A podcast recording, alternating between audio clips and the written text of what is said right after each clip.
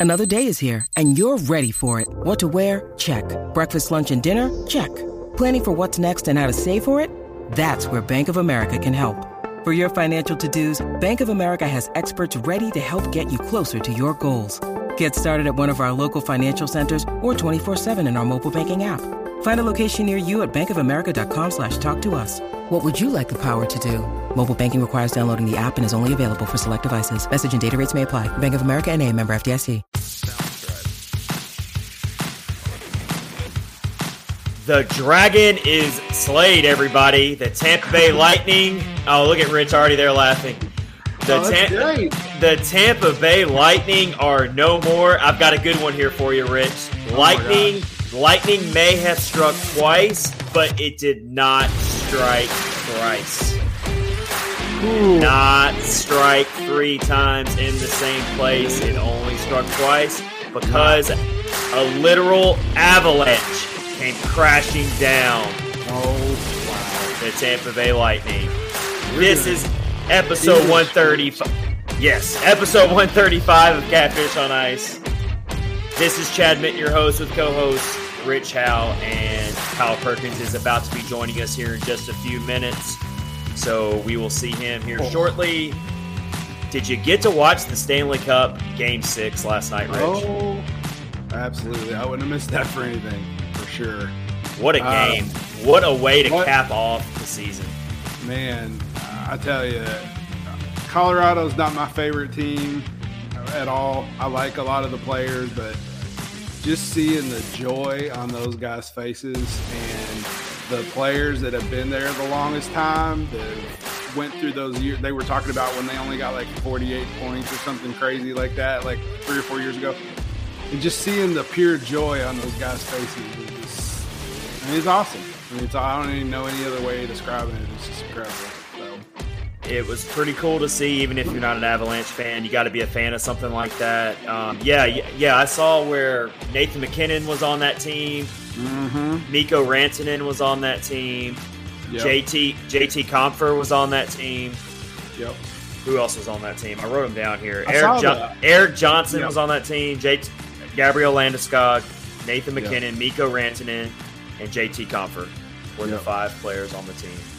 Mike Twitter's in here. He said, "Pred's now on the clock. We need a cup." Yes. Holy a- moly! So guess what, Rich? Tonight I'm calling this the season three premiere of Catfish on Ice. It is a brand new season. It The old season's over with, so we're calling this season three premiere of Catfish on Ice.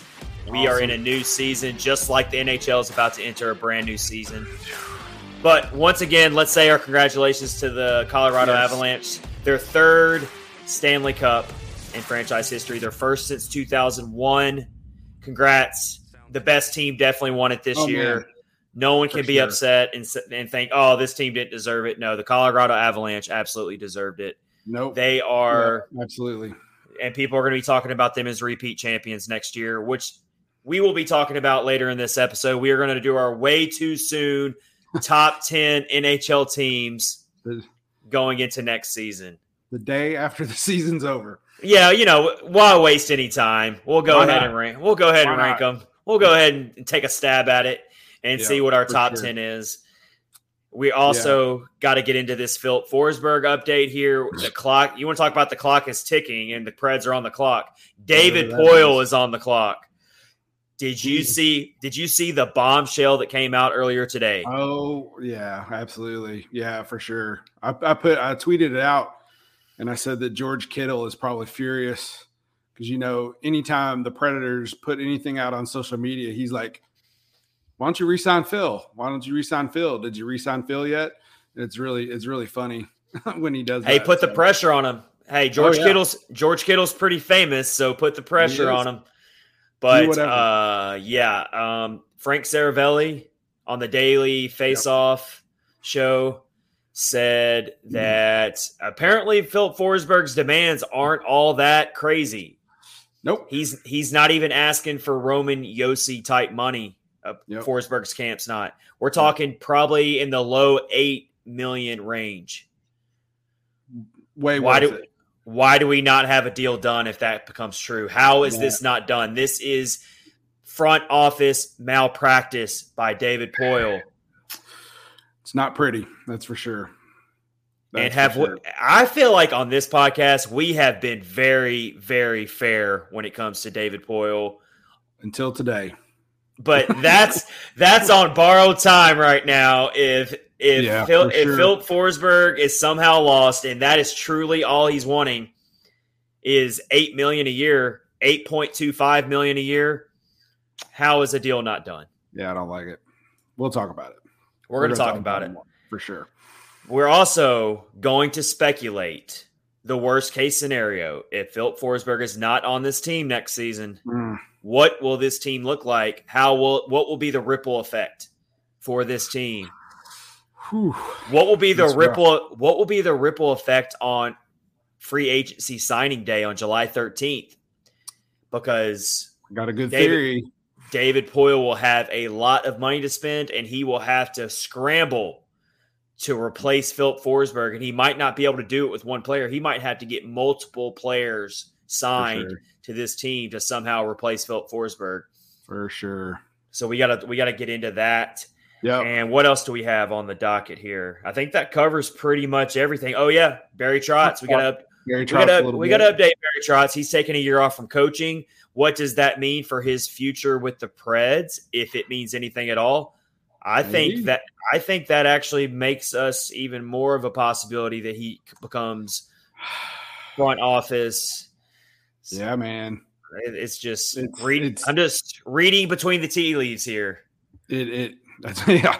I'm reading between the yeah, whatever. Um yeah, man. You put all the pieces together, something it feels like something's going down, something big might be happening, but we don't know for sure. So Mm, crazy, right? So many possibilities here. So many different ways this offseason can go for the Nashville Predators. Yeah, absolutely. We've got the NHL draft also coming up very, very shortly, less than two Yep. weeks away, I believe. Um, so we will save our we will save next week's episode to get more into the draft talk. Yeah, for sure. And Mm.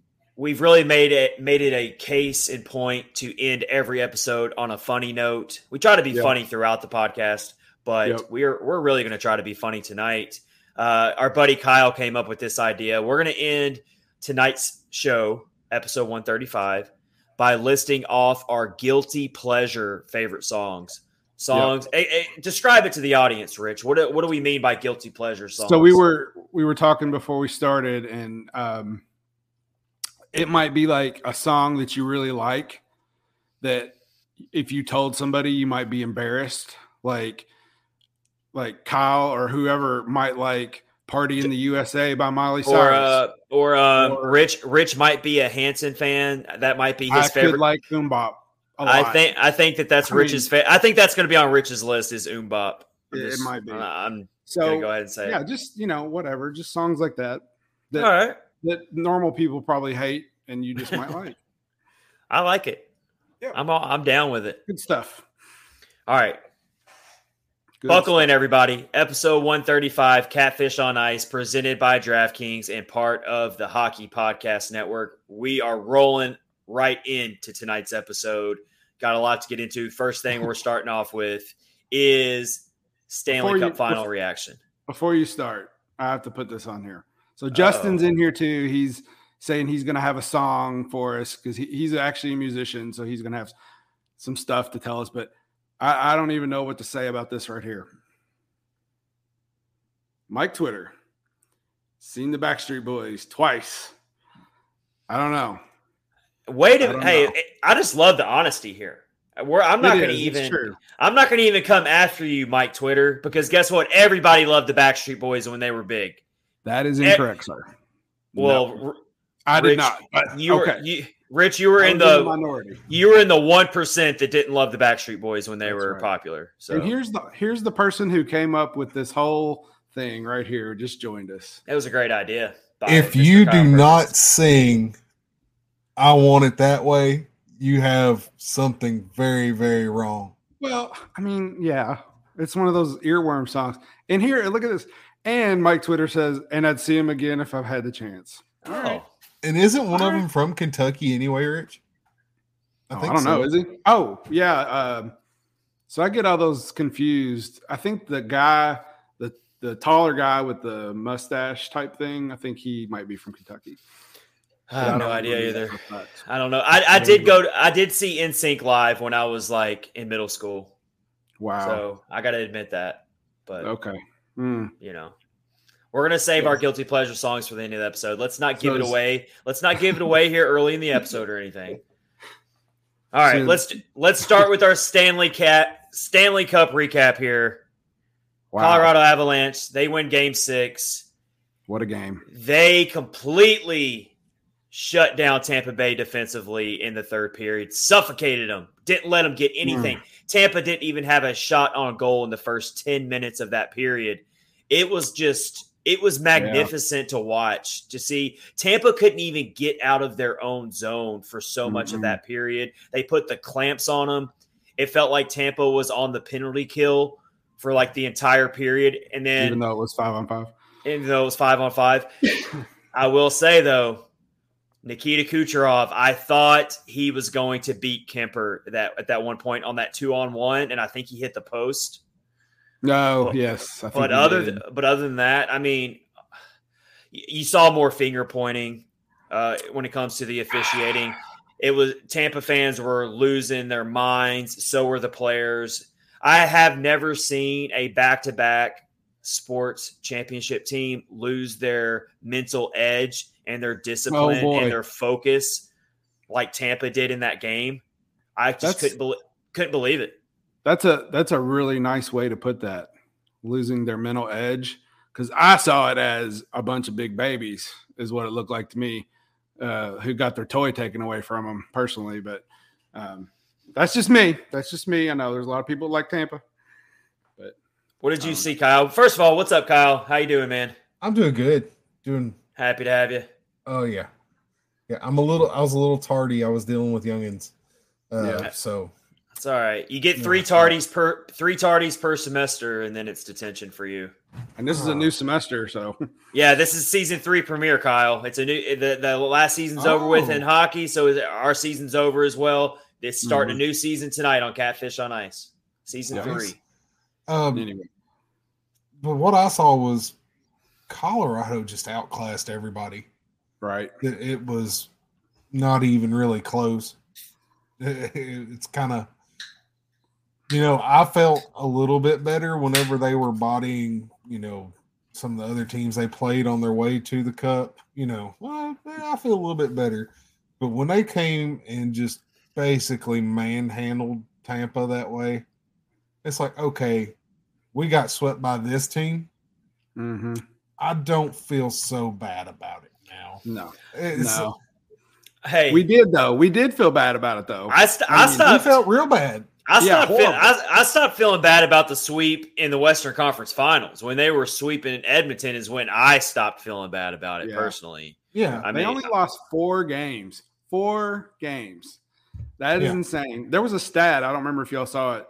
Like that was like hadn't been done forever. There was a, like one other team that didn't lose. They lost two games or something in, in the Probably a Stanley Red Cup. Wings or Canadiens. Yeah, something. I think it in the might have been Montreal. I don't remember, but just manhandle teams. Well, Like. I, I wrote down some stuff here. Yeah, so the Avs went 16 and four in the playoffs, nine and one on the road, gentlemen. Nine and one. That is just insane to look at right there.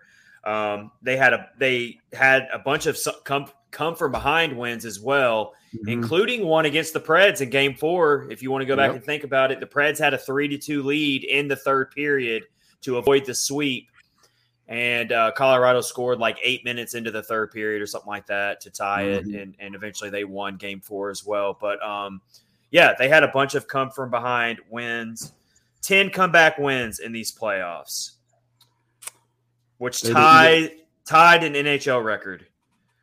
But you know what's you know what's really cool about the Avs though? They truly are a quote unquote rags to riches story. No Mhm. pun intended. Oh yeah, they were bad. They Rags were to rich. epically bad. Yep. 48 point season. I did not realize they had that bad of a season, I didn't either. and- and not was- all that long ago.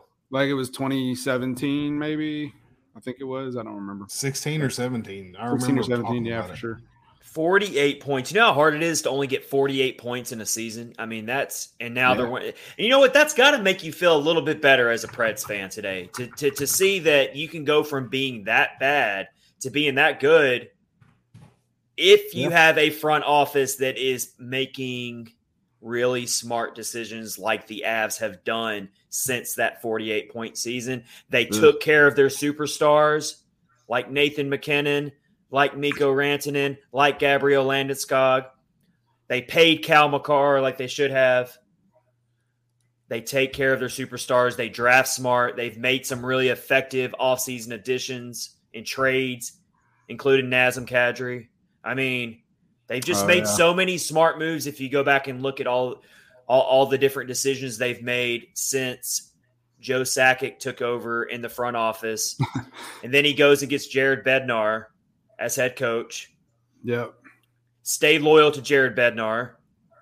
Did you After see a where 48 point season. I saw another really cool stat uh, involving Jared Bednar. He is the first coach ever to win a championship as a coach in the ECHL, the AHL, and the NHL. I did see that. Going all the way back to 2009, he won a championship in the in the ECHL. 2016, he won a, a championship in the AHL, and now 2022 NHL. So that's pretty cool. There, first coach to do that in all three leagues. Um, and then on the other flip side of it, Corey Perry becomes the first NHL player to lose three straight finals for three different teams. He loses two years in a row on different teams to the Tampa Bay Lightning, goes and joins the Tampa Bay Lightning, and then loses with that team that beat him two years in a row. Can you imagine? I wouldn't even let him on the airplane to fly Uh, home. He's already sent. like, hey, he's the bus, pal. he's already sent his resume in to the Colorado Avalanche. I No, promise sure. you that.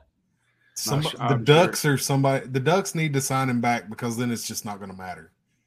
Right exactly yeah so i i realized like i know a lot of people don't like him and i usually try to give people the benefit of the doubt but when you are um standing in front of the goal and you take the goaltender's water bottle out of the holder and set it on the net and then you knock it off you're a child you're nothing but a child that is because that's what he did last night he was did you guys see that did you Actually, notice this- that? It, it I, was. I a- actually missed that. yeah he's he a was big freaking the- baby. He is a baby. He is a baby. I agree. He's Well, a child. Speaking of that, and you know what?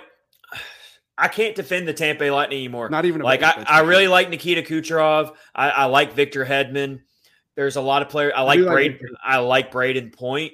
There's a lot of players on that team I like, but they really lost a lot of respect for me and how they acted in Game Six. And it wasn't just Corey Perry. Let's talk about Pat Maroon, Rich's Oh favorite gosh. player. I'm being sarcastic, but um, how in the hell? And first of all, the officials completely lost control of this entire series. It was one of the worst Right. officiated Stanley Cups or professional championship in any major sport that I have ever seen. You're supposed to have the best of the best in any championship in any sport, whether it's NBA, NFL, it doesn't matter. You're supposed to have the best officials.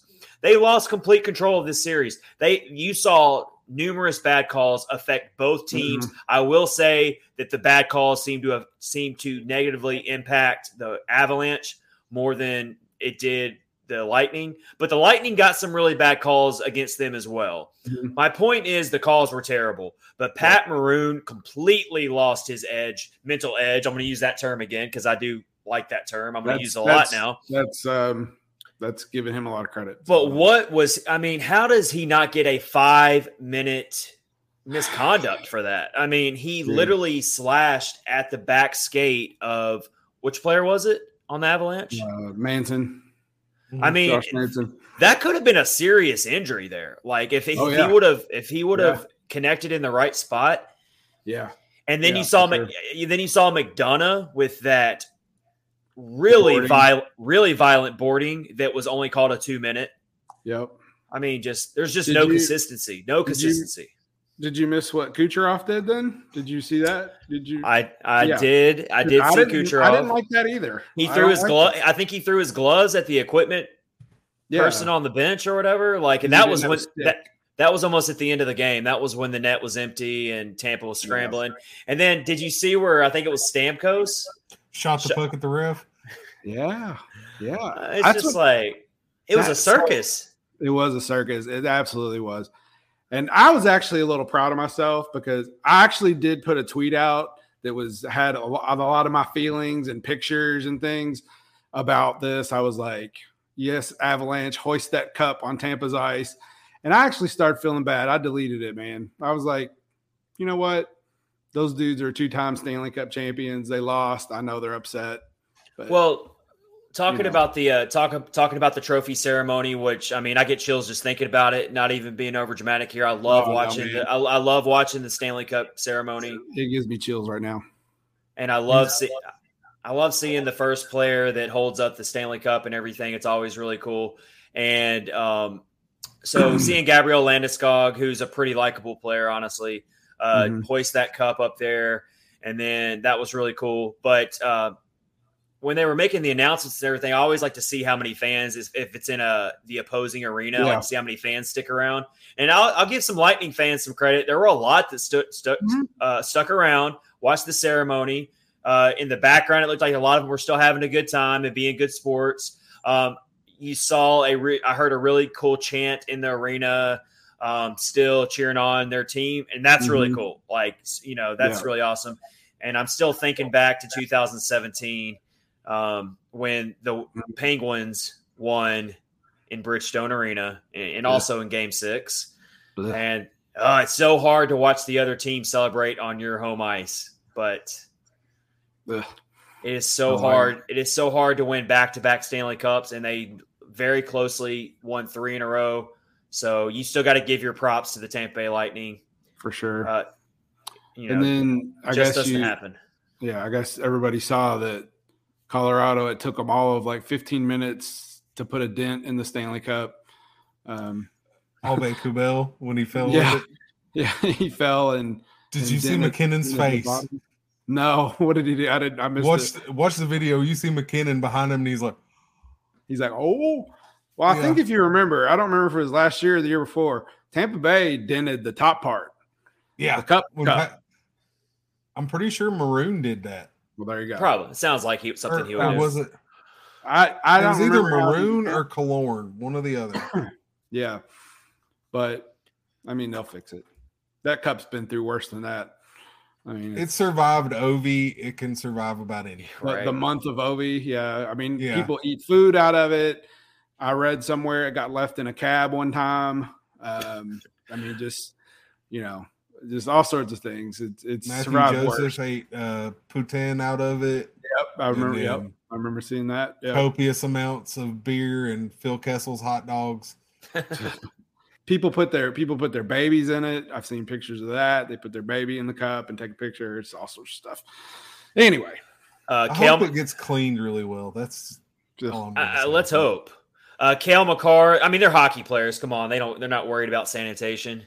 No. Uh, Makar. No. Cale Makar wins the Conn Smythe. Uh, pretty much, we saw that coming. I mean, the guy was just. He really, really took it to another level this sure. season, and it just absolutely he he reached the pinnacle in these playoffs. Uh, if if you weren't going to give it to him, then you would have given it to Nathan MacKinnon probably. But um, MoneyPuck.com put out a really cool. They ranked all their goalies over the entire playoffs. Oh. And how about Connor Ingram coming in ninth place? Uh, out of all their lists, Igor Shesterkin was their top ranked goalie. Andre Vasilevskiy was second. Jake Oettinger was third. But if you go all the way down, all the this, way, this will throw you off. I knew I was going to have to go way down to find Mr. David Rittich, but I did not expect David Rittich to finish ahead of Darcy Kuemper on this list, so according weird. to MoneyPuck. Kuemper had some struggles now. I mean, he did some struggles if, for sure. Just riddle me this. If Colorado goes out and signs, say, Jack Campbell. Mm. Game what over. kind of monster? Why? What? We don't even need to play the season next year if they do that. It'll yeah, be pointless. Sure. Thought it was bad this year. I mean, that's crazy. That was the only reason why Tampa had a puncher's chance to get it to six and almost got it to seven games and and, and came back from three one. Was Mhm. Andre Vasilevskiy was the X factor. For he sure. was he sh- Vasilevskiy showed, in my opinion, that he's still the best goalie in the world. It's not Igor Shesterkin, not yet. Vasilevskiy still had still on top. Vasilevskiy's still on top of that mountain. He kept the. Tampa Bay Lightning in that series. Did everything he could to keep that game within reach in Game Six. But Darcy Kuemper, he gave up another really soft goal in Game Six. It was off a it was off a Colorado turnover in their own Mhm. zone, but still, Kuemper gave up some softies in this series. Whereas He. Vasilevskiy got, we already know how it feels to get berated by the Colorado Avalanche. Just ask our guy Connor Ingram. But- oh yeah, for sure. But Vasilevskiy did what he could. And if there's anyone who can steal a series away from Colorado, it's definitely Andre Vasilevskiy. He did everything he could, Mhm. but it's just not enough. That's how that's how potent Colorado is. You just saw it so clear how and it was Yeah. really what was really big about game six though was Colorado leaned on their defense this time Mhm. around. They reminded everyone they're not just an offensive juggernaut, they're actually a really damn good defensive team as well. Yeah, for sure. They definitely showed that. Speaking of Darcy Kuemper, man, like you gotta I'm I'm kind of happy for that dude because he, you know, he was in Arizona and we know what could have happened if he would have wound up staying in Arizona. And look at him now, man. He's a Stanley Cup champion. Mhm. Albeit he he did struggle. And I did find it a little weird when they were talking like I, the ceremony, they really didn't make much mention of um Francouz, the the backup goaltender. That dude played amazing when he had to. Like I, I think I think they left a little bit off. You're right. I agree with dude- that. And when, when Kuemper was out, I remember that guy like playing really well. He played really well in game three against the Preds. Yeah. Yeah. think about sure. think about it in game three when Kuemper goes out uh, in that game and Fran- Francouz comes in. Let's say that he's just completely unprepared and not ready, and the and the Preds put a few goals past him or whatever. He gives a couple weak goals by, and somehow the Preds steal game three, and it's a two one Mhm. series. I mean, Yeah. it, it changes a lot. Yeah, what played a big role in Yeah. this, and he shouldn't be overlooked Yeah, for sure. Um, early odds are already out next season for uh, Stanley Cup favorites. Of course, Colorado is four to one. Tampa Lightning's fifteen to two. They're they're the top two, as you would expect. You've got three teams who have the third most best odds to win the Stanley Cup next year. You guys want to take a guess who those three teams are? I'm going to say one of them is uh, New York Rangers. Uh, you're close, but not correct. Oh, okay. Um, I will. I'll give you a hint. okay. All all three teams are Eastern Conference teams. Oh, is Florida one of them? Florida's definitely one of them. Um, it's not Toronto's not one of them, is it? Toronto is one of them. Is it really? That's so Yes. weird. that is so weird. And the other one is the Carolina Hurricanes. Oh, okay. Yeah, I guess that makes sense. Uh, the Preds are way, way back at 50 to 1. Imagine that. But do they're you see kind of, who's? Do you see who's in front of them? uh, yes, I see Winnipeg. I see Washington. I see the Islanders. I see the Los Angeles Kings, the Dallas Stars. The Buffalo Sabres, the Detroit Red Wings. I'm looking at, I must be looking at a different sports book. They're all going to be different. Yeah, But um, the one I'm looking at, the Buffalo Sabres are still pretty far back. Which one are you looking at right now, Kyle? It has Um, the Sabres ahead of. PointsBet. Okay. That's really surprising to put Buffalo ahead of Nashville. Dang.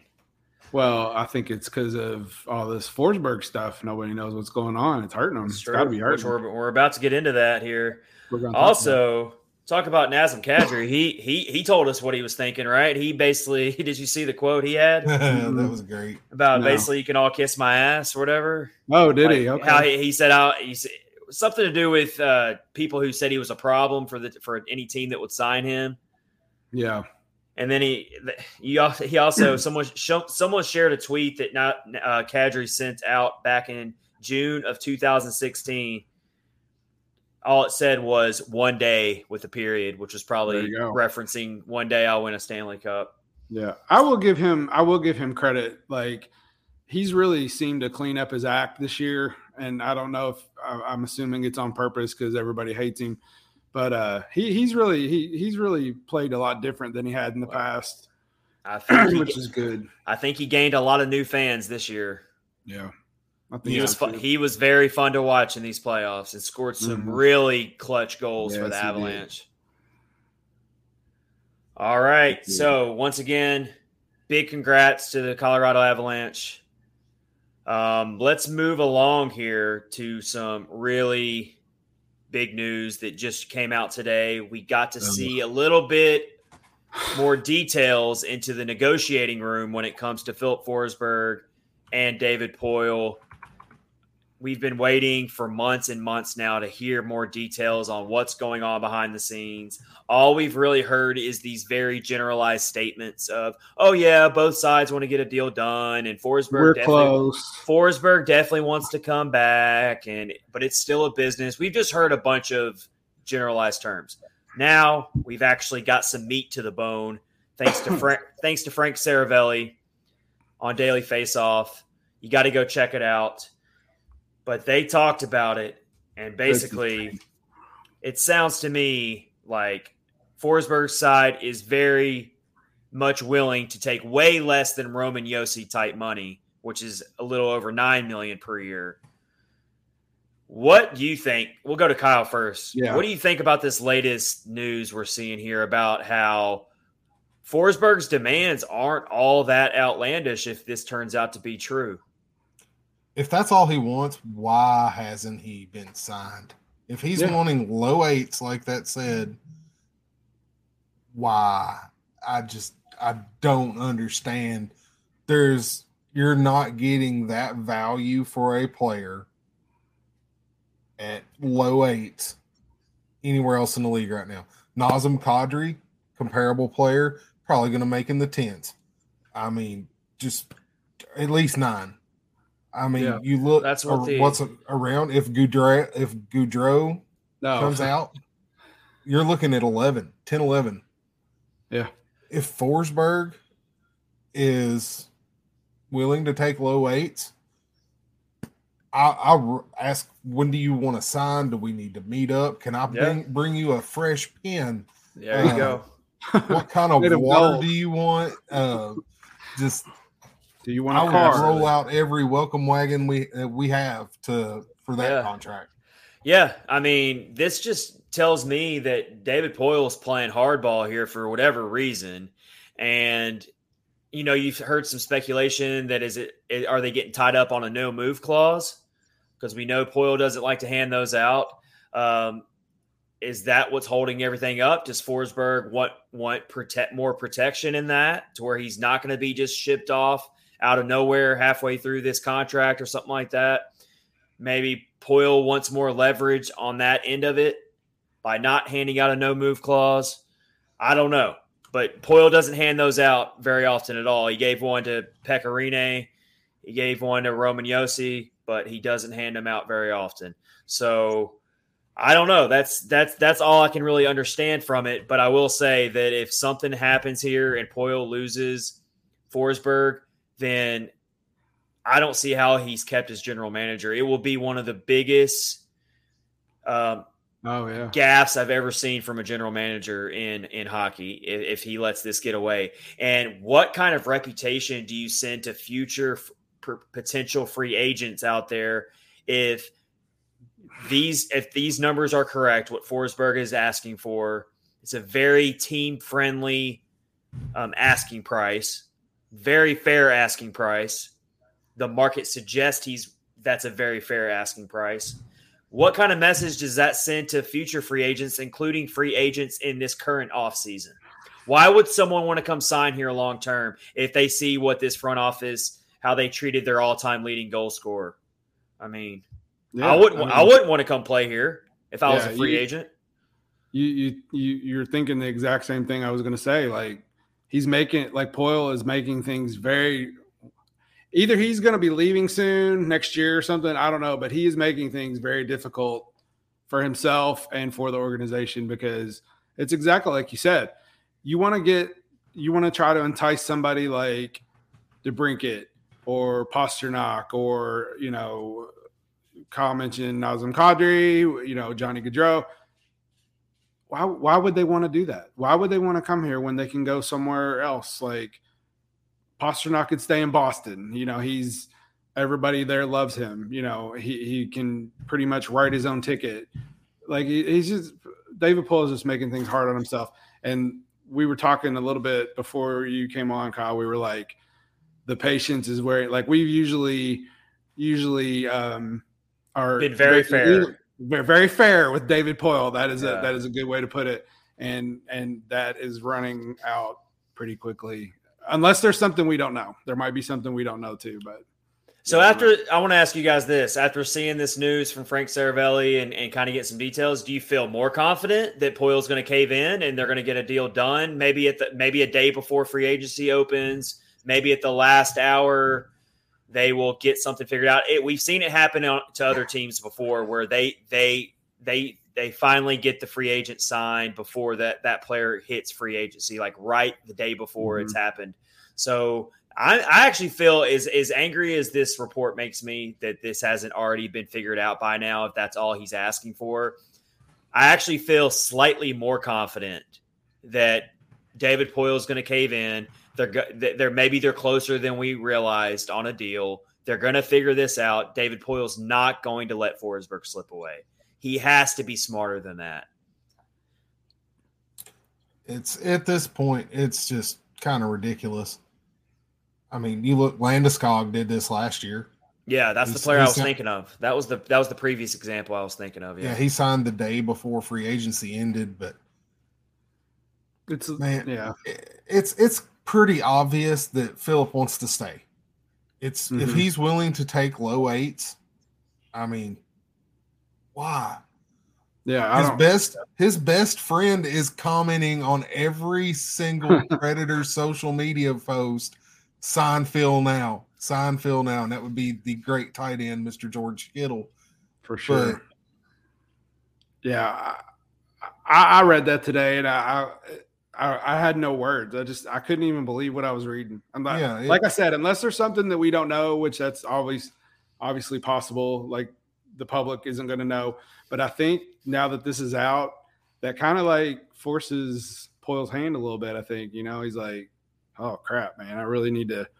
I'm gonna have to do something here, or like it could. I mean, like I I really do feel that that's grounds for him being fired. I'm sorry, well, but yeah. Poile has already been pretty honest, brutally honest, that he also wishes that this would have been done way sooner, and that he's mm-hmm. not pleased at all that it's drug on for this long and whatnot. I'm sure he's looking back on how he's dealt with this whole situation and probably wish, wish, wishing that he would have handled it differently as well, because all he did was make it harder on himself by kicking the can down the road and yeah. letting this thing linger. All it did was give more leverage to Filip Forsberg. But now it turns out Forsberg's not even asking for all that much. It's just, Mm-mm. I think they're going to get it done. But let's go ahead and be hypothetical here and and talk about what the ripple effect will be for the Nashville Predators if Filip Forsberg does not sign here.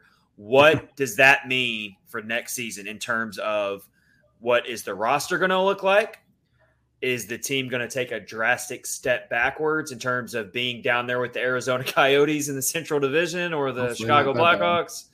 Or or do you think that David Poile actually just goes completely bonkers on the free agency market, trying to correct, fix, fill the void, if you will. Fill the void. I get you. Oh yeah, that's actually uh, they could turn that into a T-shirt.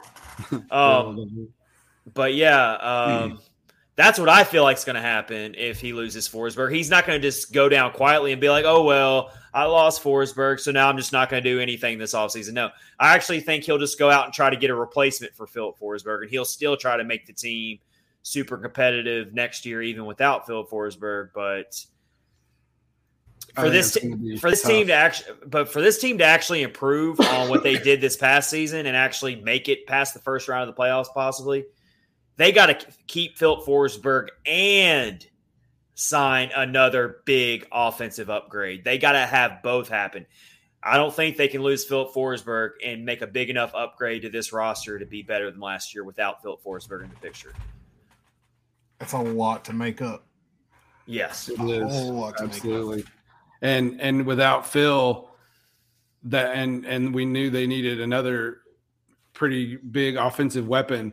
Trying to land two big offensive weapons in one, you know, one free agency period. That's that's and that's that's, tough. also that's also a lot of chemistry you have to, to have to Yeah. replace if because you're basically losing the heart and soul of your team uh outside of Roman Josi of course I mean you're you're losing Yeah. like your cat your offensive catalyst basically outside of Roman Josi so I just don't know how you come back from that immediately even if you do make a big free agency splash I still don't see how you immediately come back from that so I think that the Preds will take a massive step backward Mhm. without Filip Forsberg. And if I was David Poile, I would use that extra cap space without if I lose if I lost Filip Forsberg and I was David Poile, I would use that extra cap space to acquire young talent and I would go fully in, all in to a I mean, he calls it competitive rebuild all the time. That's fine. But I would go ahead and accept the fact that we are going to be a very, very, very young and raw team next year. I'm going to load up on young talent, inexpensive talent, cheap contracts, keep propping up the youth that got a lot of action last year. And I'm just going to deal with the consequences. But I would not be very tempted to go out and take on more long, risky, expensive contracts on top of losing Filip Forsberg. That could be even more catastrophic. Yeah, for sure. Justin said you have to do a ton of stuff to somewhat replace and still need a second line forward and top four D man. Mm-hmm. AJ AJ Evans in here. Hey, what's up, AJ? Well, they are at a crossroads, and he asked the question: even if a young guy might be an RFA, just Yeah. whatever. Get yeah. I think like if like I agree with what you said. Like if they can't get Filip Forsberg, just take all that money and get like four or five talented, you know, younger guys that you don't have to pay eight million dollars a year and just Mm-hmm. build on that. I guess. I mean, I don't know what else you can do because you're you're gonna have a hard time landing a big name. I think. So I totally agree. What do you think, Kyle? If you lo- if they lose Filip Forsberg, what do you think the path forward is? What do you think they should do? Well, you've got two choices really. You're either going to have to moneyball it and try to make up his production through a couple of guys, um, and then otherwise you're going to have to make a swing at somebody. You're going to have to make a swing for Pastrnak. You're going to have to make a swing for make an offer sheet at somebody or something if he's still wanting to try to be competitive. Which you know he Um, will. You know that's what he's going to do. He's not going to just go quietly. Which I'm not I'm not telling him to. I'm not saying he should just like give up on the Oh. offseason if he loses Forsberg, but I also don't want to have a knee jerk reaction where he goes Mm. out and makes a couple other bad signings on top of losing Forsberg. Then suddenly he sets this franchise back five, six, seven years. Uh, you've got to be productive somehow if you lose Mhm. Forsberg. And I think the best way to be productive and still continue forward with what you've been building for the past couple seasons, and that is Mhm. making this team younger, making this team faster. It's so it was so painfully clear watching these playoffs how slow how slow the Predators are. I love that they're a hard hitting team. I love that they that they fight and they they get under the skin of the opponent. That's all well and good, but this team cannot hang with the speed teams. It's so clear. So No. we got to get younger. We got to get faster. We have to. yeah, And they don't have to lose any of that to do that. You look at I've been calling since the season ended for the Preds. Don't do the traditional fourth line. You look at a lot of the teams that go deep in the playoffs anymore, they don't have that big, slow fourth line anymore. They've got four skill lines, maybe Yeah. one checking line, which Nashville has. Nashville has their checking line. It is well defined who that is. Everybody knows. Run three skill lines and then one rough and tumble line. And I like it. I mean, I think that's a good, a very good idea. Yeah, for Well, sure. You got to get younger. You got to get faster. Cody Glass is going to have a lot to say about that next Yeah. year when he gets in the lineup. Uh, Tomasino is going to. We expect him to get even better and keep improving.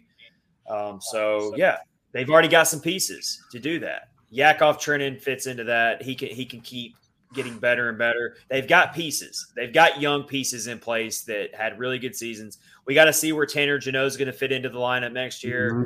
there's a good chance he gets a top six role next year after the way he played. We'll see.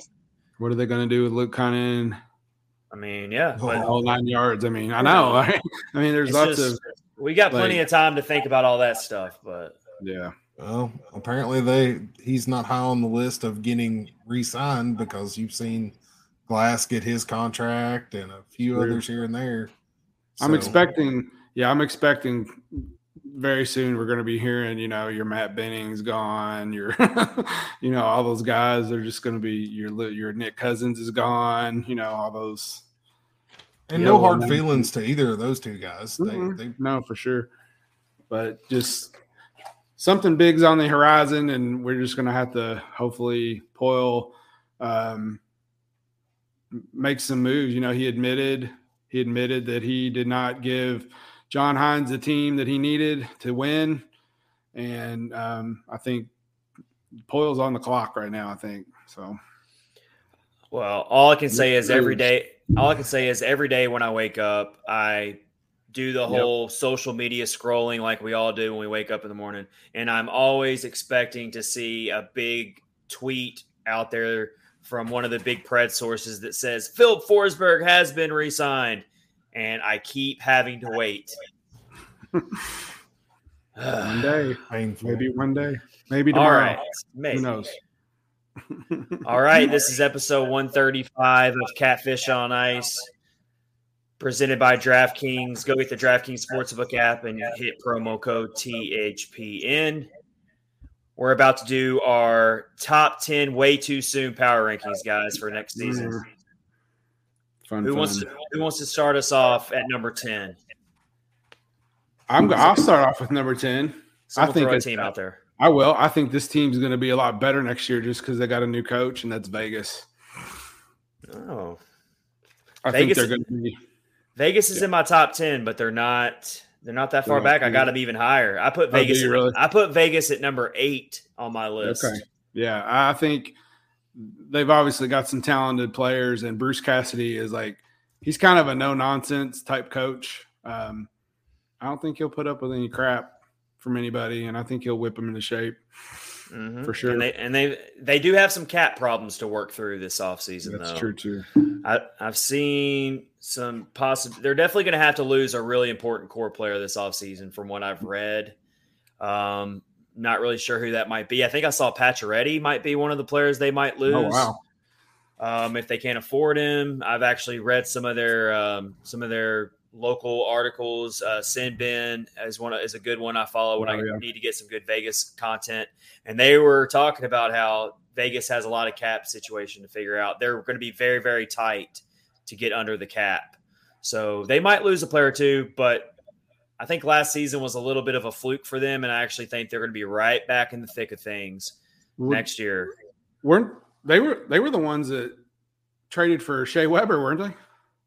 Yeah, Yeah. But that that was for cap relief. To try to get yeah, to try to get some of that. Yeah. cap money. That's crazy. So my nu- my number 10 team for my way too soon power rankings for next season is the Minnesota Wild. I got it coming in at number 10. Ah, They they they really had a huge letdown in these first rounds of the playoffs. A lot of people thought that they were going to make a strong push in this postseason. They were a major disappointment. They lost to the St. Louis Blues in the first round. Uh, but they still put up 113 points, 53 wins, 22 losses, seven overtime losses. But most of their core team is going to be back next season. mm. The the big one that they might lose is Kevin Fiala. He's in the he's in uh, trade circles out there, and then they might. I don't know if Marc Andre Fleury is going to be back with them, but other Oh, than that, other than that, most of their team is expected to come back. So I expect the Minnesota Wild to really be the second place challenger in the division to the Colorado Avalanche in the Central The Division. The only I- thing that's going to hurt them is they are going to be absolutely screwed on cap Oh, that's right. because both of those buyouts are going to hit them Mm. this coming season. That's right. I There. forgot about that for sure. But they're still a very highly offensively skilled team. Oh yeah, They've, Cam Talbot is a very underrated goaltender, in my opinion, in this league. He's a very strong goaltender. So hmm they, I got them at number ten. Who's your number ten team, Kyle? If you're going to throw one out there, I'm going to go with the Blues. all right. Uh, I included them as well. They were number nine on mine. uh, they'll still be good, but I think they're going to slip a little bit farther. Um, Husso played really well from them this year, uh, and he's gone. Yeah, that's what I heard. I heard that as uh, well. So you're going to have to depend on Binnington to be consistent all year, and I don't. I don't think he's that kind of guy. Let's compare him to like Nick Foles in the NFL. Nick Foles came in and won that Super Bowl, just like Binnington came in and won that Stanley Cup. There at the end of the season, didn't have to do the grind of the whole Hmm. regular season. It's true. Yeah, I don't really trust. I don't really trust Jordan Binnington. I don't. Mm-mm. I don't think he's the guy for all year. Uh, I I really don't. He's one of those Yeah. goaltenders. His stock shot way up, and everyone thought he was the next great young goaltender. Almost kind of like how we're foaming at the mouth over Igor Shesterkin now. A lot of Mhm. people were putting Jordan Binnington in that same type of category when he first came onto the scene when the Blues won that Stanley Cup. But I, they're they're definitely going to be major players in the Central Division. Mhm. But um, I actually don't have the St. Louis Blues in my top ten, believe it or not. Oh, really? Mm-mm. My number nine team is the Toronto Maple Leafs. Mm, I have them on mine. I mean, I just Just Sooner- eventually, it's going to happen, sooner right? or, sooner or later they got to get over the first round hump, right? I mean, it's got to happen sooner or later. I mean, they've got they've they're, you look at their roster and it's just like, how is this team not able know. to get out of the first round? It is such it's it's Yeah. comical. It's very comical, but I do really feel bad for their fans. Um, Yeah. Because that is such a passionate fan base, but yeah. I mean, they literally had the Tampa Bay Lightning on the ropes in the first For round. They could have knocked him out in Game Six. Yeah. It's just, but they're And going they to be came back. out, and they came out swinging.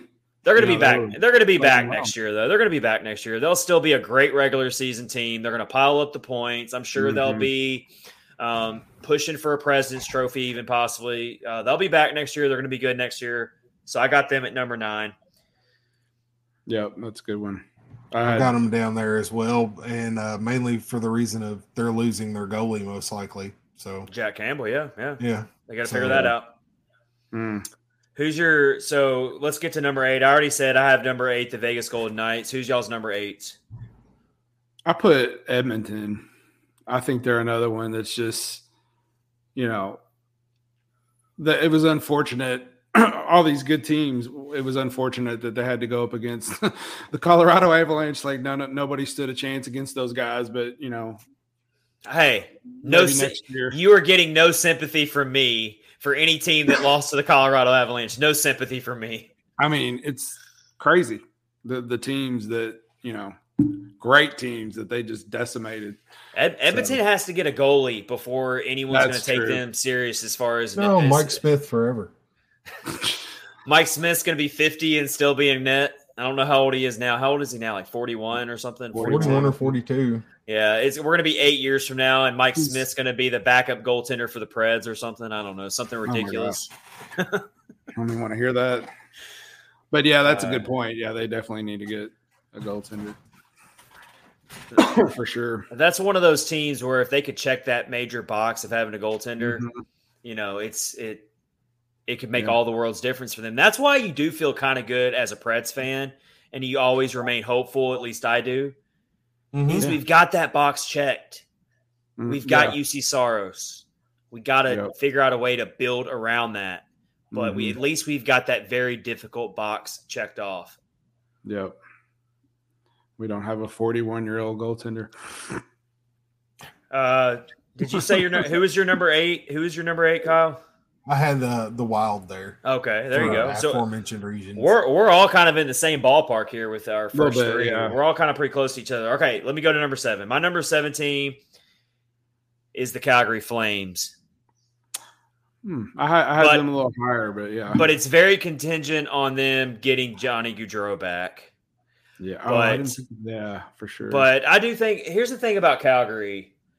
Um, they they they're a better version of the Preds. Like they're a high, more a highly skilled version of the Preds. They play very similar, but they just have more offensive talent and more superstar scoring players. But I just think of them the same way in a sense of for them to get to that next level of being a legitimate Stanley Cup contender. I just they need to prove a little bit more to me. But once again, that's another team that has that box checked off of having a great goaltender uh, with Mhm. Markstrom. So um, yeah, they're another team that's going to be right there in the thick of things in the Western Conference. So I'll put them at number seven. Yep. I put um, Carolina at number seven, which normally, s- Whoa, yeah. Well, I'm not. They're I'll- that that's far that's who? I've got there too. I'll get there. I'll get there. Wow. So they dumped. You know, they got they got Freddie Andersen, and he got hurt, but he also got hurt when he was in Toronto and didn't play in the playoffs. Um, I think they might be losing a couple of people. I think there was some talk about they might be getting rid of Trocheck and some other guys. I just think, uh, I think uh, Niederreiter is on there oh, as well. yeah, that might have been another one. Yeah, which so is I- uh, I- uh, some people have mentioned Niederreiter and Preds targets, like as far as a good target for the Preds. I've seen wow. Trocheck. I've actually seen Trocheck mentioned with the Preds as well. I actually wouldn't mind that. I don't think. Yeah, I don't know, but Both yeah, I just players. both both very good players. But I just think you know, I mean, they're obviously an awesome team and they're so fast, but they just can't get over that you know that hump or whatever. So I They don't know. number seven. Wow. They are just like Toronto. They are an excellent regular season team. there you go. There you go. Mm. That's the long and Good. the short of it. They just All right. can't. Rich already brought up the Edmonton Oilers in his top ten. Where'd you have the Oilers, Rich? Eight. I did. eight. yeah. I've got the Oilers at number six. We already kind of talked about them. I do Mm-hmm. have them a little bit. I do have them a little bit higher than you guys, but my main reason is, I mean, they're, Yeah, they Jesus. If they didn't if they did well that yeah, but if they didn't run into um, the Colorado Avalanche, then you know what? I mean, they probably are the second best team in the Western Conference this past year, at least for Yeah. going off the playoffs. And even gonna- though and even though they got swept, even though they got swept, they did actually play the Avalanche pretty tight for a couple of those games. It Mhm. wasn't like they were just blowouts every game. yeah. But um, yeah, I mean, keep- it. I Or they're think gonna- they're. I think they're a Stanley Cup winning quality type of team. They're just Yeah. missing that one piece of goaltender. If they Yeah. can figure out a way to get a get a goaltender, I don't know who they would look for this offseason or who they can get, or if they're in the market for um, a goalie this offseason. I'm sure they are. yeah. Then you better watch out. They're they're right up there with Colorado. They just got to answer that goaltender question. So I still got them at number Mm-hmm. six. I still got a lot of respect for them. I wonder if they're going to keep um, Evander Kane Ugh, that's Until one he got, I don't have respect for. But until he uh, got suspended. He was actually playing pretty well. if you look Yeah. at just look at his, I know nobody likes him, but he had a lot of playoff goals. He he scored Yeah, a lot for for sure them he in the playoffs. He did. yeah, for sure. Who- all right, who's at number six for you guys? Go ahead, Kyle. I'm gonna take the Vegas Golden Knights. Oh, at there you go. Um, a lot of unknowns coming in there. Can they stay healthy? Can they get under the cap? New coach. Uh, I really like their coach. I think Cassidy's a great hire for them. Uh, probably bring a little. Yeah, um, I think he'll bring a lot of system and calm to that team. So Mhm. I, Yeah, I think that could bode really well for them for sure. but I put them sort of in the middle of the list because they can go either way. They could Yeah. go, they could be one of your top tier teams, or they could be one of the teams that's like, oh man, they should be a lot better than they are, like they were this year. Yeah, Yeah. I think out of all the coaches, out of all the coaches that they stuck in the big mixing bowl and picked up, you know, they just move them to different teams. He would he would definitely be like the top one out of all of them that I would want. And I'm not just saying that because I'm a Boston fan. He's a really good coach. I mean, he Yeah. he's really good. He just kind of I don't know something just didn't gel right in Boston, but he still, you know, they got to the Stanley Cup final. I, I think, yeah, I think Vegas is going to go the other direction next season as well. They're definitely going to be a playoff team again. They barely missed the playoffs this year. Um, they're, they're going to be back. They, they have got too much talent. They've got. Mm-hmm. I, I, think they made a huge upgrade at head coach with with Cassidy. Uh, they've they've still got the talent. Mark Stone, uh, is is a big one. Um, and then you're mm-hmm. expecting Jack Eichel to uh, he'll be back, right? What, what's his contract yeah. look like? Yeah, yeah I back. think he's still got several more years. Yeah, so I mean, I think they'll be back. They'll be good. All right, number the reason why they're in their spot they're in. yeah, number number five. Let's get into my top five here. I'm going to list them off real quick. Let's just do All our. Right. We'll each run through our top fives here. Yep. Let me run through my top five. All right, number five. I got the Florida Panthers. They'll be back and that they were talking about another regular season team that chokes in the playoffs. We're just sensing a recurring theme here with a lot of these Eastern Conference teams.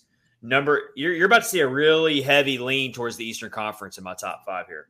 For sure. Number four, I got the New York Rangers. I could see the New York Rangers winning a Stanley Cup next year. I really do. They showed me something this past playoffs. I know they, I know they fell apart. maybe they just weren't quite ready for that big moment against Tampa but with Igor Shesterkin in net and with that kid line that that's so fun to watch and they're they're the perfect example of a very young team that's going to keep getting better and better. Mm-hmm. And they showed at these past playoffs that they're just maybe a season or two away. Watch for them to be major, major players for the Stanley Cup next year. Uh, number three, I put the Tampa Bay Lightning. I didn't put them at number two I think they're still going to be good next year, but I think their reign of terror is officially over. Let's hope. I can only hope. Number two, I got a team that you guys just blatantly disrespected. I got the Carolina Hurricanes at uh, number two. Man, wow. I really do. Yeah, I'm sorry. Oh, golly. I think they're the Eastern Conference version of the Avalanche. They're not quite as good as the Avalanche because they don't have a Nathan MacKinnon, but they've got some superstars. They got some really good players. And you're right, they might lose a couple role players, but I don't know. I'm taking a stab at it. I know that's not. I know that's kind of a bold right. hot. I know that's a little bit of a bold hot take, but I've got I've got Carolina at number two, and then obviously I have the Colorado Avalanche at number one. Yeah. Um. That there you go. That's my way too early top ten. All right, yeah. top five from you, Rich. All right, so I had Calgary at number five, and then I put uh, Florida at number four. Um, I don't know. They're kind of weird, weird team. Played really well. Played really well, and then just like yeah. Here's like, my hey everybody. Here's my number four team, the Florida Panthers, the fourth best team in the league, but they're weird. They're weird. I mean, it's just weird. Like they played so well, and then they just came out and played horrible. They went like like they didn't score a power play goal till like the 30th one or something. I don't remember what it was. No, it was- um, something like that. So number three, I have the Rangers. I really like them. I did hear today though that they t- there was talk about um, maybe trying to get rid of our Artemi Panarin they weren't happy with uh, with his uh, playoff numbers, uh, his production. They and would be crazy to do that. I, I know. I agree. It's kind of weird, but that's yeah, I, I read it somewhere on on Twitter. So, um, and then number two is Tampa Bay.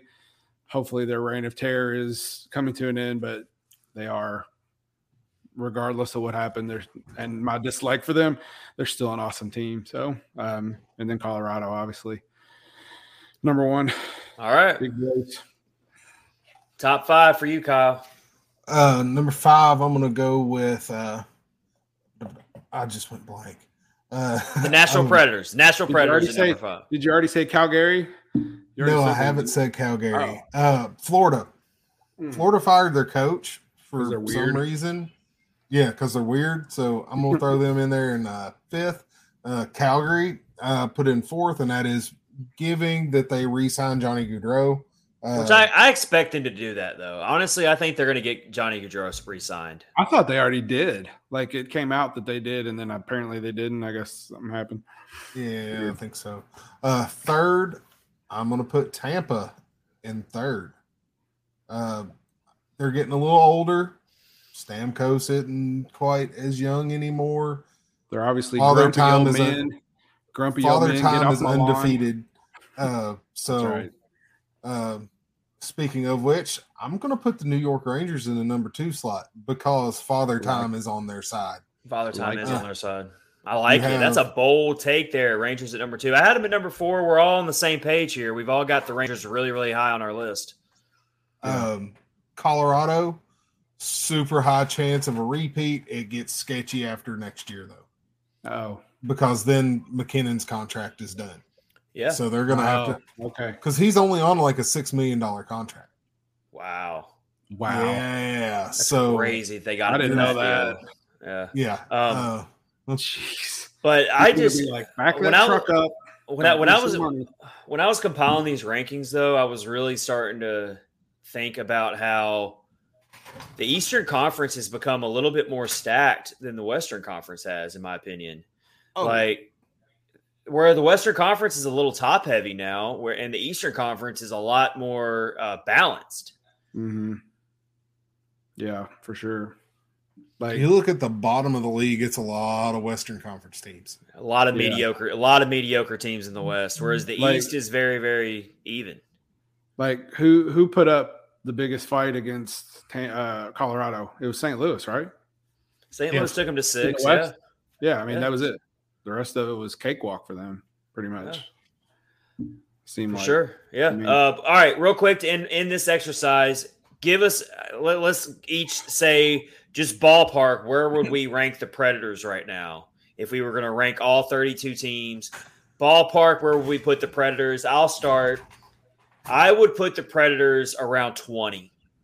Mm, 18 to 20 i think it's fair to put them in, somewhere in that in that neighborhood if they lose forsberg then bump them back to like 23 24 25 they're going to be a really really they're not going to make the playoffs next year if they lose forsberg i don't care who they go out and try to replace and get they're not making the playoffs next year without phil forsberg that's what we said last year, though.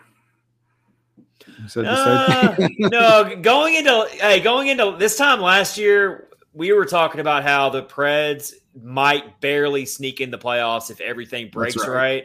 Actually, our prediction wasn't that far off because that's kind of what Mhm. happened. That's exactly what happened, for sure. where, Where, do you have where- Kyle? Where would yeah, you think, would you put Kyle? What do you think? Oh, I, absolutely with the traditional 16th. Okay, so just the good middle. enough to not get a great Right. draft pick. right in the middle.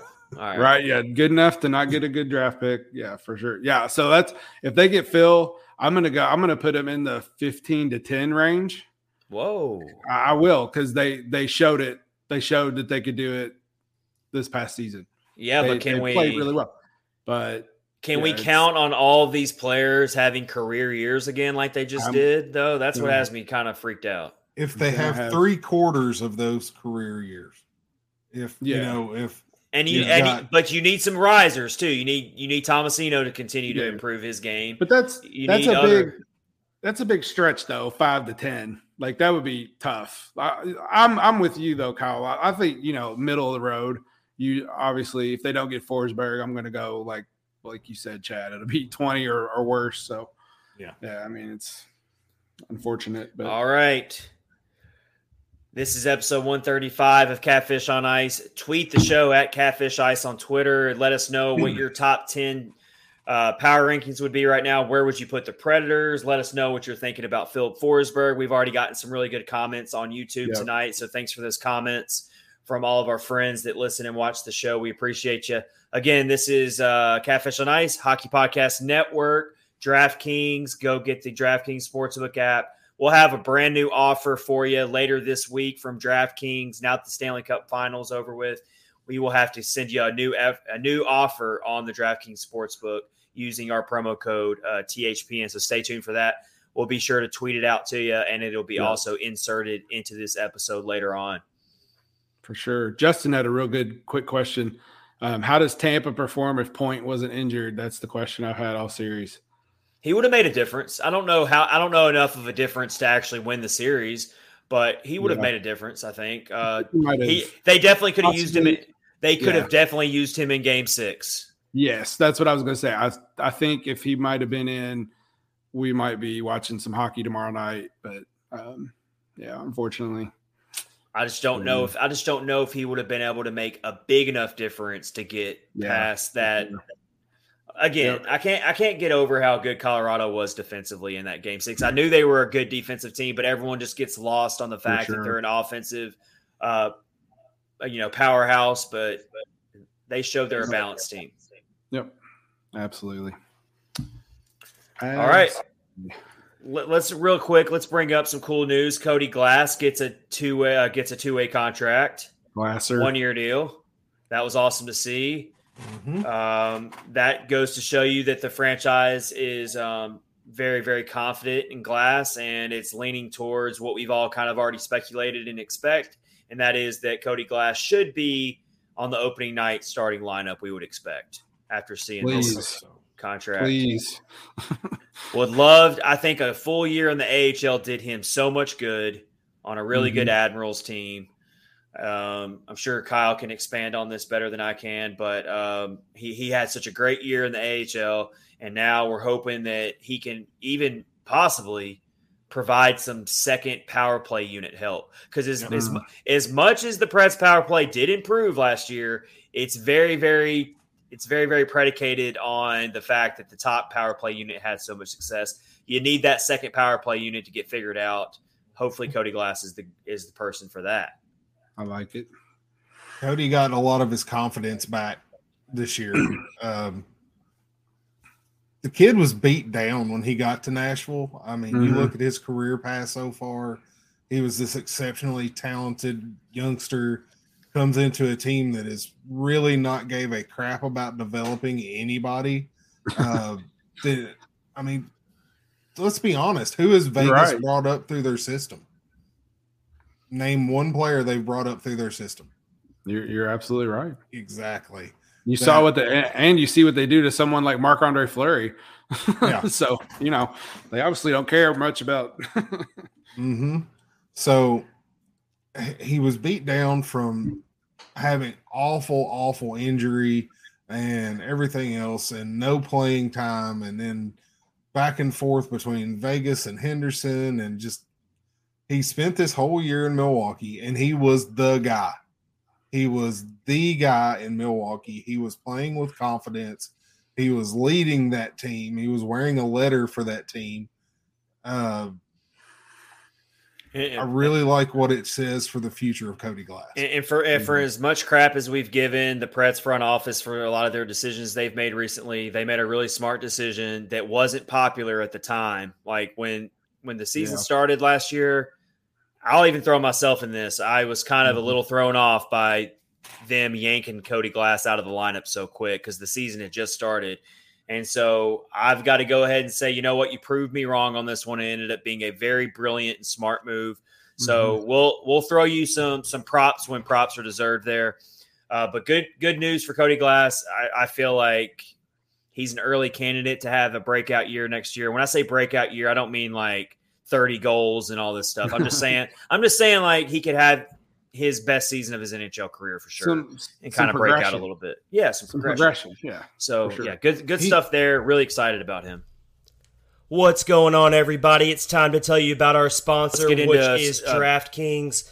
Right now, it might be the off season for the NHL, but fret not because there's still plenty going on with the DraftKings Sportsbook this summer with tons of ways to bet on all your favorite sports. You can fuel your fandom and feel the heat of the season like never before. Download the DraftKings Sportsbook app now. Use promo code THPN. Make your first deposit and get a risk free bet up to $1,000. That's promo code THPN only at the DraftKings Sportsbook. Minimum age and eligibility restrictions apply. Please see our show notes for details on responsible gambling practices. And of course, you can have the risk free bet up to $1,000 right now. That's right. Make your first bet up to $1,000. And it, if it doesn't win, you'll get another shot to cash in. We've got so much going on this offseason in other sports. We've got Wimbledon going on right now.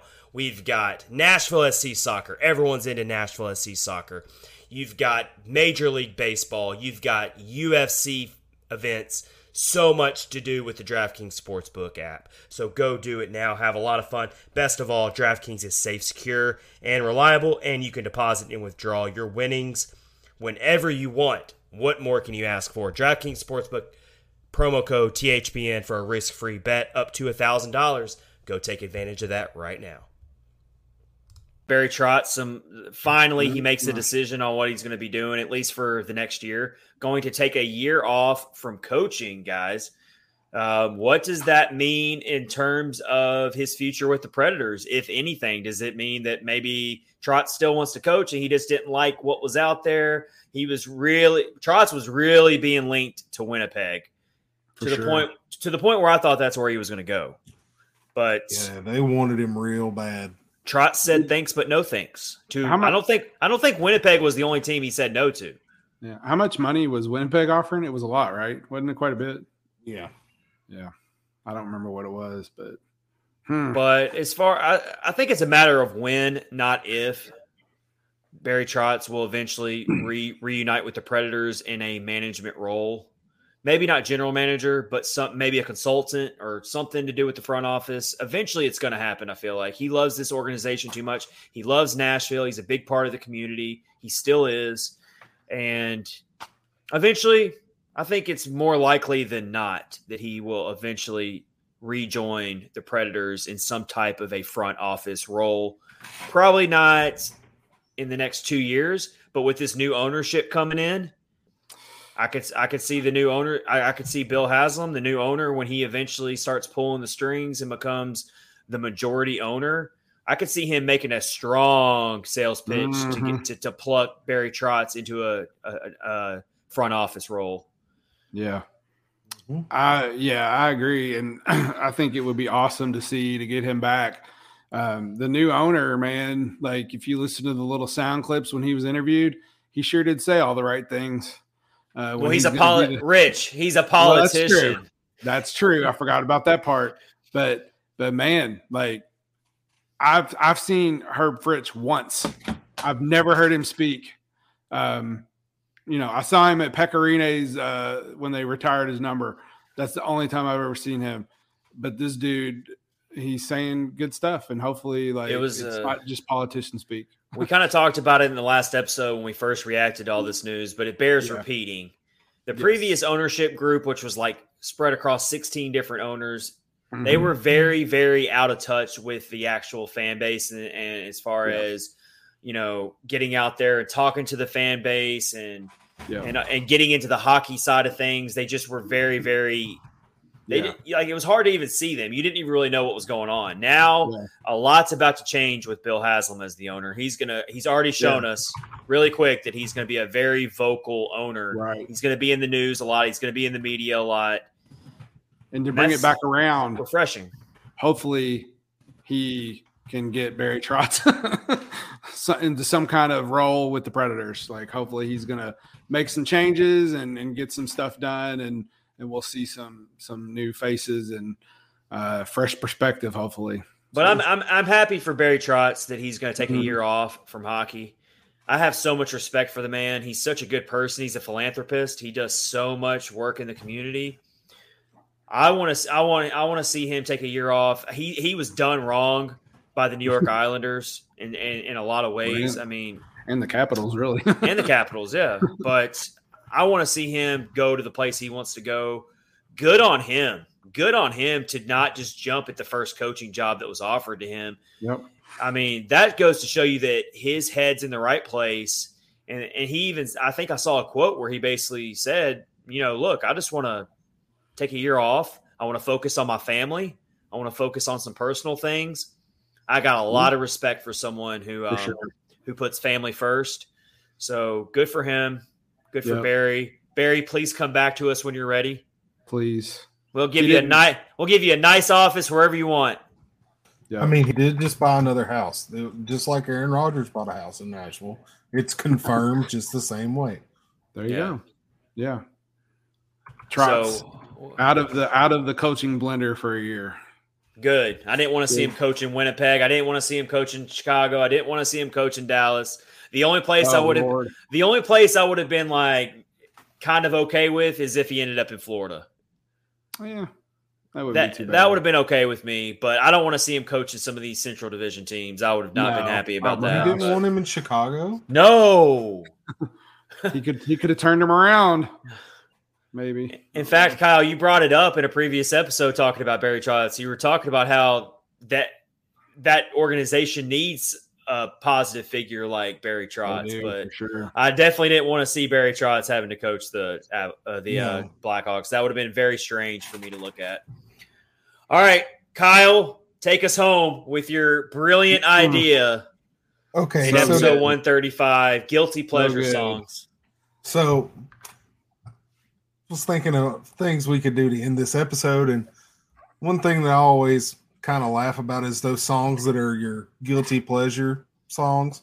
Like you'll be listening to it in the car and singing it, or something like that, at a red light, and you see somebody looking at you, and you instantly turn your radio. We've all been there. straight forward. Um, We've all been there. eh, or you'll be walking around humming it at work or whatnot, and somebody's like, "Hey, what's that song you're humming?" And you're like, "Nothing. I promise, it's nothing." Um, You're like, it's "Party in the USA" by Miley Cyrus. Leave me alone. yes. Or but like you're sitting at the, you're sitting at a red light, you're you're jamming out to this song with your windows down, and someone pulls up and this guilty pleasure thing you're talking about, and then you suddenly you're like you turn it down you're real quick, and you're like, how'd that song get on there? I didn't play that. Yeah, Stupid. it's a great idea.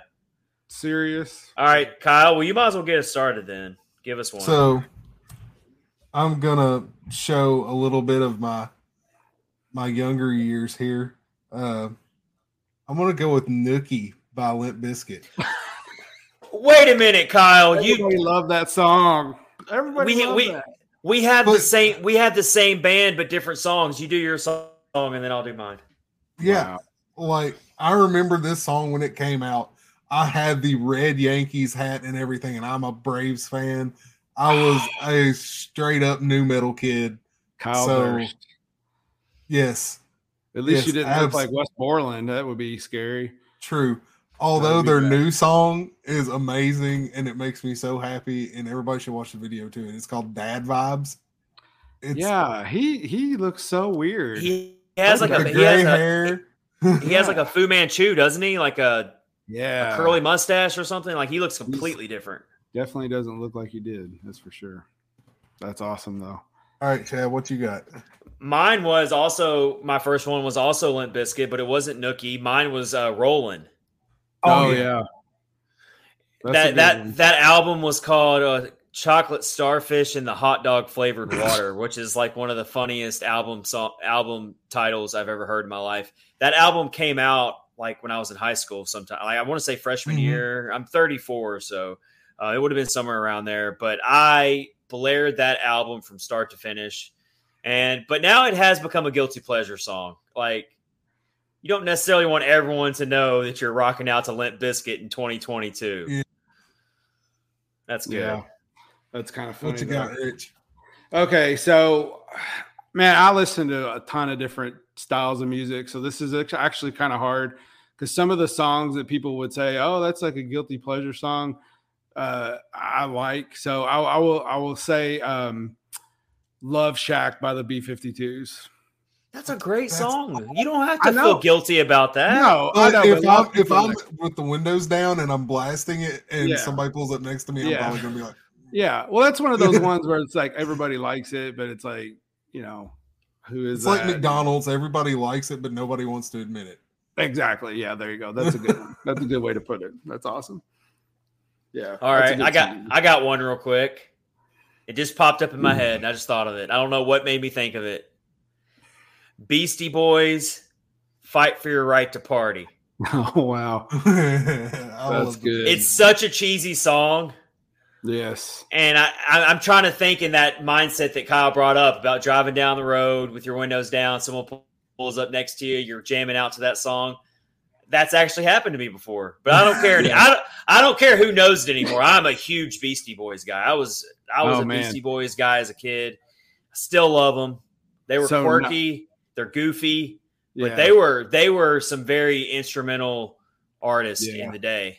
so not that first album by them. I didn't really care for it that much, but when they started playing their own instruments and started playing like "So What You Want" and like "Intergalactic" and Oh yeah. Um, all that stuff, man. Dude, give me every bit of that. I love. It. And they had some so awesome. much. They had some awesome music videos too. oh, for sure. Oh yeah, Their music Sabotage. videos were awesome, man. Sabotage is Intergalactic. You just brought up Intergalactic. That's a really cool music video where they're in an airport, like in Asia, Yes. in Asia somewhere. Yeah. incredible. Yeah. Oh man, give me all that Beastie Boy stuff, man. I love All right. every bit of it. All right. All right, Rich, That's what's your good. next one? Then I'll get my second. one. So um, I was just trying to think. It's they're all they're good songs. They're not really guilty pleasures though. But like Sledgehammer, that's awesome by uh, Peter Gabriel. Everybody knows that song, Sledgehammer. Mm. That's a good one. And maybe um, do you remember um, Groove is in the Heart by Deee-Lite? You remember that? yes, Yes. So Yes. that I love that song. I, that's the only song by them I know, but that song's incredible. Had uh, Bootsy Collins was in the video. Great. Great. I'm a stuff. bass player. I know Bootsy. I know you know Bootsy. I know you know who he is. So my second one, I've actually not at my current job, but my former job. Uh, I got caught singing this on the floor, and it never, never went away. Hmm. Um, and that would be "Sexy and I Know It" by LMFAO. Oh. Oh wow. There you go. yes, that That's is an awesome. earbug of a song. hmm Yeah, for sure. That, that's pretty good. So so Justin put some up here. He said it's uh Don't Start Now by Dua Lipa and Ghost by Justin Bieber. And Breaking Benjamin. Breaking Well, I mean- Benjamin's a good band. I like Breaking Never Benjamin. heard- I never heard that. There's nothing, nothing be ashamed about. shameful about. Breaking. Benjamin. Okay, I've got a good one here, and it's not it's not really a certain song. It's it's pretty much just the artist, and it doesn't even fit my music genre that I listen to. This is how guilty pleasure of this one is. So I I, I tend to like the '90s grunge music. I do like some old school hip hop. I do like some old country music, but I tend to stick in the grunge alternative rock era. Like I still live in the like I still live in the '90s, but I don't listen to new age hip hop at all, but I love me some Drake. I'm going to go ahead and say it right now. I like Drake. I know I don't fit the I don't I know I don't fit Mm. the demographic at all for Drake, Mm, but I like Drake. okay. Did you like him when he was on um Degrassi? Degrassi. I didn't even know he was on that. No. He's su- he's su- he's such a clown, like he's such an idiot sometimes, but he's also really funny and some of his music videos are hilarious. yeah. And um yeah, I don't know why, but I just I don't like the new age hip hop, but I like Drake. Yeah. Mm. But I, I, it's kind of a guilty pleasure for me though. Like it is. Yeah. I don't Well, want a lot I'll- of people. I don't want everyone to know it, but I do listen Yeah. to him occasionally. Before before Kyle goes, I'm going to tell you. I've already mentioned it a couple times, but like, I really did for for real like that Miley Cyrus song, that "Party in the USA" song. I, I really did. I'm not lying. Like, I don't know what it was. It had a cool hook, and it was just. I was like, I liked it. I'll, I'll admit it. I can't stand her, and I don't listen to anything else. But that song was cool.